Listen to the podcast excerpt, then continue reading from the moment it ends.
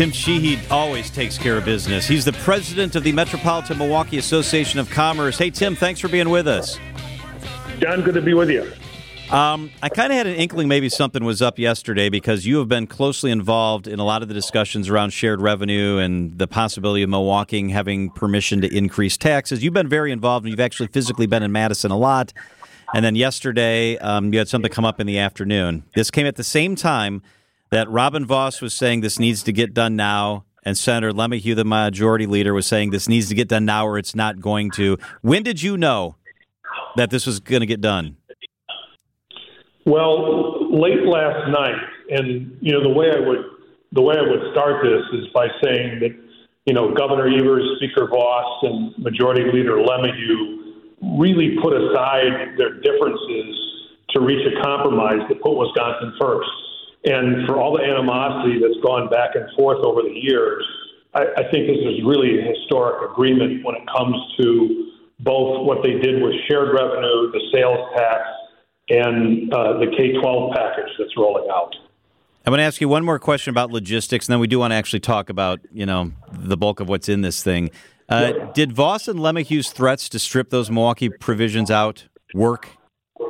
Did that move you know, this to the finish line? Yeah, the way I would describe this, it's almost like a, it's almost like if you were having a family argument in your driveway and all the neighbors could listen to you, they would think, "What a dysfunctional family you have." but but you come to an agreement, and so this is part of the negotiating process between the three of them. And we don't always have to like how it happens, but the point is, I think they got to a really good decision together across political lines. So it will not have to go to referendum if the city of Milwaukee and Milwaukee County want to raise or implement a sales tax. Does not have to go to referendum. How big a deal is that provision? It's a big deal. You know, here's the way to look at it. You know, the shared revenue increase means that every community across Wisconsin will get a minimum 20% increase. Um, and that kind of scratches a 20 year itch where there hasn't been any increase in shared revenue.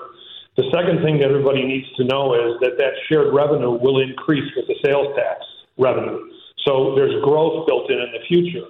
And then for Milwaukee, it looks like the city will get a 2% sales tax increase, and the county will get a 0.4% sales tax increase.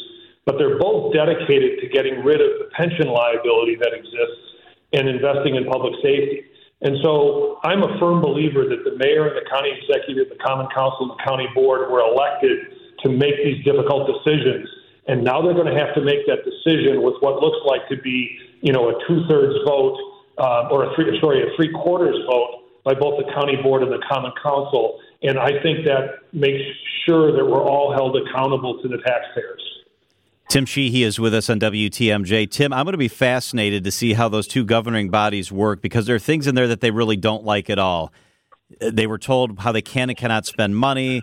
Resource officers have to go back into schools. Like you said, it was a compromise, but there are things in there clearly that some members of the Common Council and County Board will not like. Do you believe there's a possibility that there might not be enough votes in one of those to get this desperately needed tax increase or implementation through? Yeah, I certainly don't think we take any votes on the Common Council or the County Board for granted. People are going to have concerns, but my answer would be we've been kicking this can down the road for 20 years. The next kick goes off the cliff. So, as difficult as this package is, and, and there are things in here that people don't like, the answer to a vote no on this is drastic 25% cuts in city and county services, and I think nobody wants to sign up for that vote. Tim, how long can we enjoy this progress? When's the next time we're going to wrangle with shared revenue? Well, I think the legislature is going to view that we're not going to wrangle with shared revenue for decades. Um, now, that may not prove to be true, but I think this puts um, it, it puts the car down the road for at least a decade. It doesn't solve all the fiscal problems, but again, if I look back over the past 20 years, that's why I call this historic.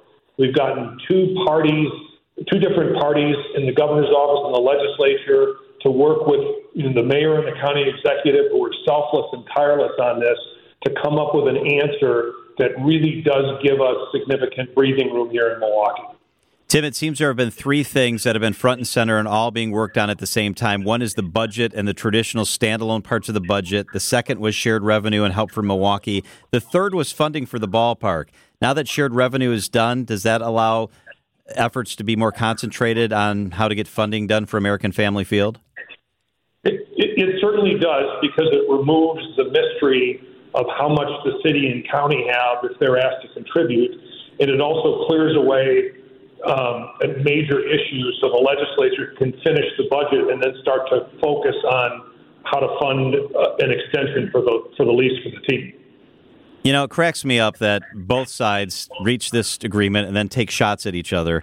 And this is an historic agreement. This is a really big deal, especially for Milwaukee, which drives the economic engine in the state of Wisconsin.